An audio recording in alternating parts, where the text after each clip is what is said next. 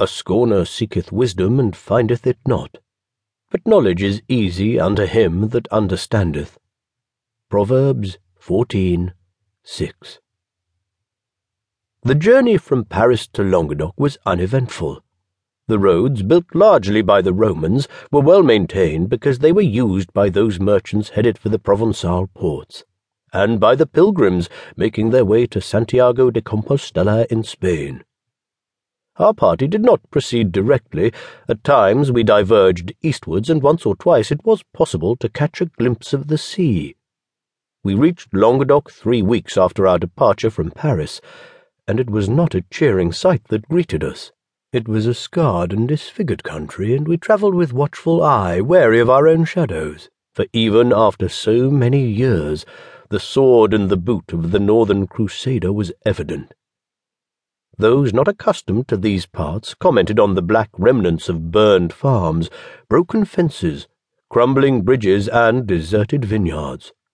They pointed at the weeds and thistles that overtook churches and everything of value. What people could be seen, miserable creatures, lean and scratching, wild as forest animals, would scatter on our approach, for our archers bore the flag of the Inquisition. In their eyes I glimpsed the familiar terror, the sullen hopelessness and dangerous desperation. They were truly men beyond hope, beyond heaven, and I prayed for their souls. We travelled in a solemn, moody silence until we reached higher country, where there were fewer reminders of the devastation, and as we toiled through the landscape of steep gorges and narrow valleys, the retinue seemed to relax and my master began to ride a little ahead of me. His mount was a gallant Arabian horse, Gilgamesh, named after the great Babylonian king. I travelled upon a mule whose name was Brutus, because, as Plato tells us, names should show the nature of things as far as they can be shown, if they are to be real names. Ahead, the prelates of the Papal Commission journeyed by carriage.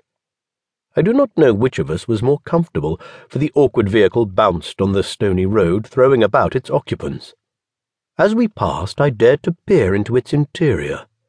Surrounded by cushions of satin and velvet sat firstly the Inquisitor, hiding always behind his black cowl, suffering his discomfort in silence.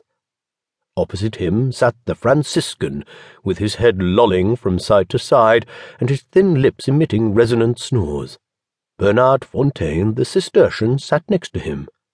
As straight as the towers of Lebanon, his long face funereal, his unblinking eyes wide and staring, he seemed perfectly content in his misery. Only the Bishop of Toulouse, whose size made it exceedingly uncomfortable, attempted to relieve his distress by accompanying us upon his mule. I must confess to not being fond of him, for he was a man of volatile temper and boring conversation whose disposition was entirely dependent on the quantity of wine he consumed. Therefore, I cannot say that I was perturbed, God forgive me, when Brutus searched out the rump of his mule each time he neared us, going as far as giving it chase and consequently occasioning the bishop to topple off his saddle. I need not tell what commotion ensued, nor what terrible tempest of articulation was unleashed on all and sundry, whose only consolation was that it was followed alas, by the bishop's return to the carriage, once and for all. The hours passed slowly.